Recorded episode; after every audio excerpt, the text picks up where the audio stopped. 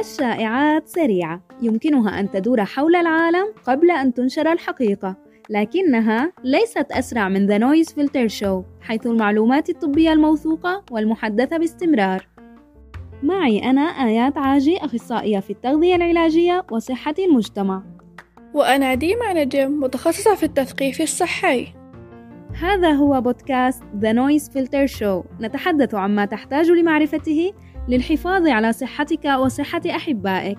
لمزيد من المعلومات حول البودكاست الخاص بالصحة العامة لمشاهدة ومشاركة معلوماتنا المذهلة ورسومنا المتحركة يرجى زيارة موقعنا www.noisefiltershow.com إذا أعجبك ما تسمعه فلا تنسى أن تترك تعليق على Apple Podcast و Spotify أو أي تطبيق تفضله للاستماع إلينا.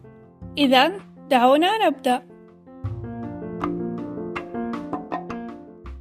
العلاقة بين النظام الغذائي والاكتئاب. يعاني حوالي 280 مليون شخص حول العالم من الاكتئاب وهذا يمثل 5% من سكان العالم. مضادات الاكتئاب والعلاجات السلوكية هي العلاج القياسي الحالي. بينما تعمل هذه العلاجات مع الكثيرين فإن بعض الأشخاص يحتاجون إلى أساليب علاج أخرى. حددت الأبحاث الروابط بين أعراض الاكتئاب والنظام الغذائي.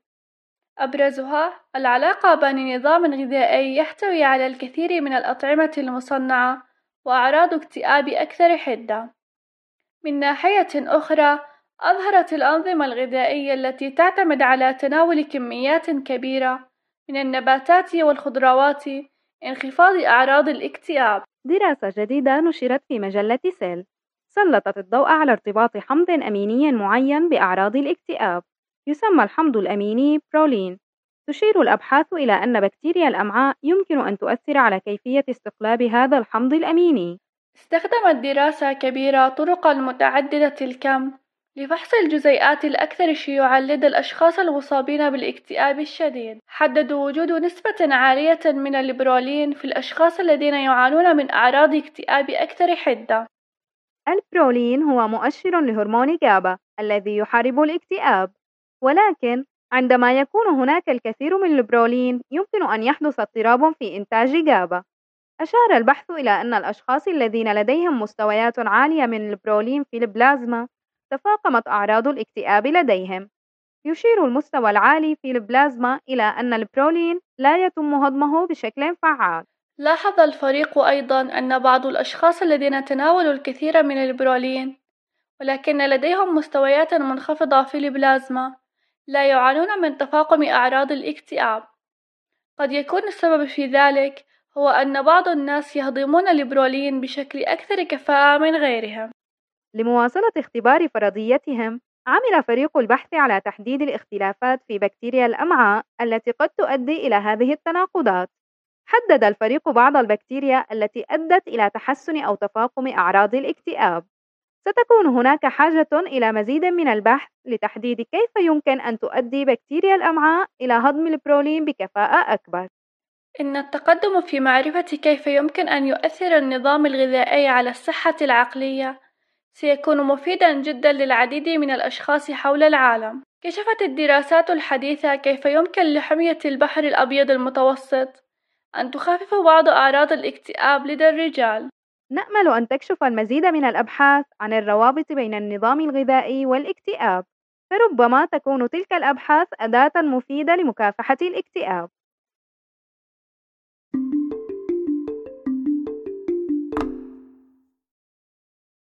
أربعة عوامل يمكن أن تؤدي لكوفيد طويل الأمد. ظل كوفيد طويل الأمد محاطًا بالعديد من الألغاز منذ بداية الوباء. إنه يؤدي إلى مجموعة واسعة من الأعراض ولأسباب متعددة. مقال نشر في أوائل يناير في مجلة Cell يحدد أربعة عوامل قد تزيد من خطر إصابتك بكوفيد طويل الأمد. العامل الأول هو مستوى كوفيد RNA في الدم عندما يصاب شخص ما لأول مرة بكوفيد. بمعنى آخر إذا كان لدى شخص ما فيروسات أكثر من غيره فمن المرجح أن يعاني من أعراض long COVID. العامل التالي هو إعادة تنشيط فيروس إبستاين بار. يصاب معظم الناس بهذا الفيروس المعروف أيضا باسم مونو عندما يكونون صغارا. بعد ذلك يصبح الفيروس كامنا في جسمك لكن كوفيد يتسبب في إعادة تنشيط الفيروس لبعض المرضى ويميل هؤلاء الأشخاص إلى تجربة أعراض كوفيد طويلة الأمد. وجدت الدراسة أيضا أن الأشخاص المصابين بداء السكري من النوع الثاني يعانون أيضا من long COVID بأعداد أكبر لكن الدراسات الجديدة توصلت إلى أن داء السكري من النوع الثاني هو واحد فقط من قائمة الحالات الموجودة مسبقا. والتي يمكن أن تزيد من خطر الإصابة ب long COVID. العامل الأكثر تأثيرا الذي وجدته الدراسة هو وجود الأجسام المضادة الذاتية والتي تمثل حوالي ثلثي حالات كوفيد طويلة الأمد التي درسها الباحثون مع بعض التداخل مع عوامل أخرى. الأجسام المضادة الذاتية هي خلايا مناعية ذو عيوب فهي تخلط بين الخلايا السليمة والخلايا المريضة وتهاجمها عن طريق الخطأ.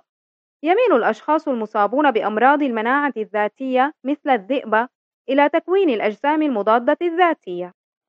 لاحظ الباحثون بعض الأشياء الأخرى التي تحتاج إلى مزيد من البحث لتأكيدها.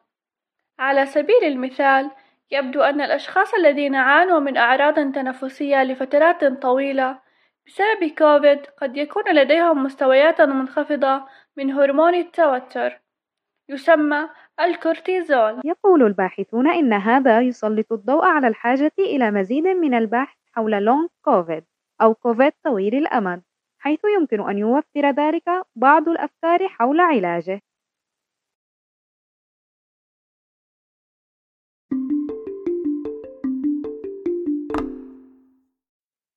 لماذا يتم تشخيص المزيد من الأشخاص الذين تقل أعمارهم عن 40 عامًا بالسرطان؟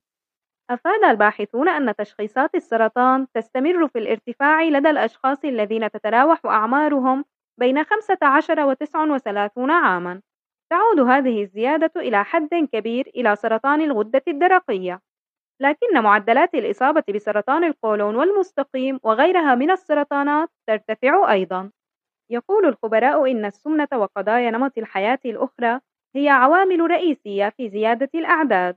ويضيفون أن الشباب غالبًا لا يسعون للحصول على الرعاية الطبية والفحوصات حتى يتم تشخيصهم.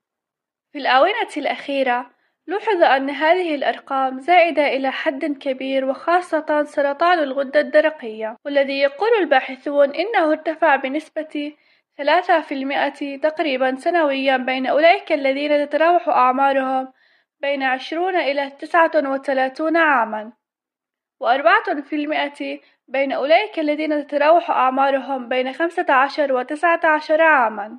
تعتبر السمنة جزءًا كبيرًا من الزيادة في الإصابة بالسرطان بشكل عام لدى الشباب، وفي الواقع في جميع الفئات العمرية. السمنة عامل مهم في العديد من السرطانات، بما في ذلك سرطان الثدي والرحم وسرطان القولون والمستقيم. اتباع نظام غذائي أفضل إلى جانب عادات التمارين الرياضية الجيدة يمكن أن يؤدي إلى مكافحة فرص الإصابة بالسمنة والإصابة بالسرطان، ولكن يحتاج البعض إلى التحفيز للقيام بذلك، وتلعب الوراثة دورًا أيضًا.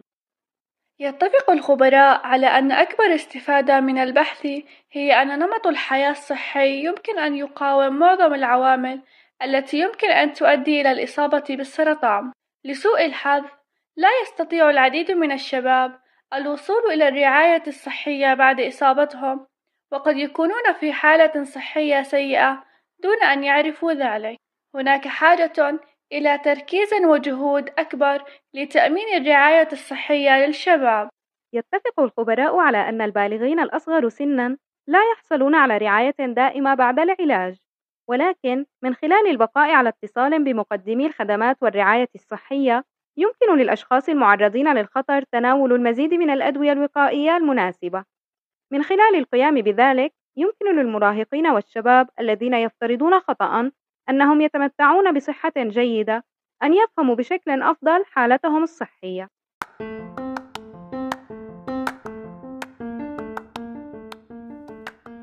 شكرا للاستماع إلى The Noise Filter Show بودكاست الصحة العامة. تأكد من الاشتراك في بودكاست The Noise Filter Show ومتابعتنا على وسائل التواصل الاجتماعي. واترك لنا تعليقا لنعرف ما الجزء المفضل لديك من الحلقة. لمشاهدة ومشاركة الرسوم المتحركة المذهلة وللمزيد من المعلومات حول The Noise Filter Show يرجى زيارة موقعنا www.noisefiltershow.com نحن ممتنون لداعمي البرنامج بمن فيهم Access Health Louisiana ومبادرة إنهاء الوباء التي تسعى للوصول إلى نتائج صحية عادلة للجميع. أي كلمات أخيرة آيات؟ ابقى آمنا واستمر في اتخاذ الخطوات للحفاظ على صحتك وصحة أحبائك. يتضمن ذلك اتباع نظام غذائي جيد ممارسة الرياضة ومراجعة طبيبك الخاص بشكل دوري. واحمي نفسك والآخرين من خلال الحصول على اللقاح وارتداء الكمامة والتباعد الاجتماعي حيثما أمكن ذلك. تذكر أن الصحة حق من حقوق الإنسان.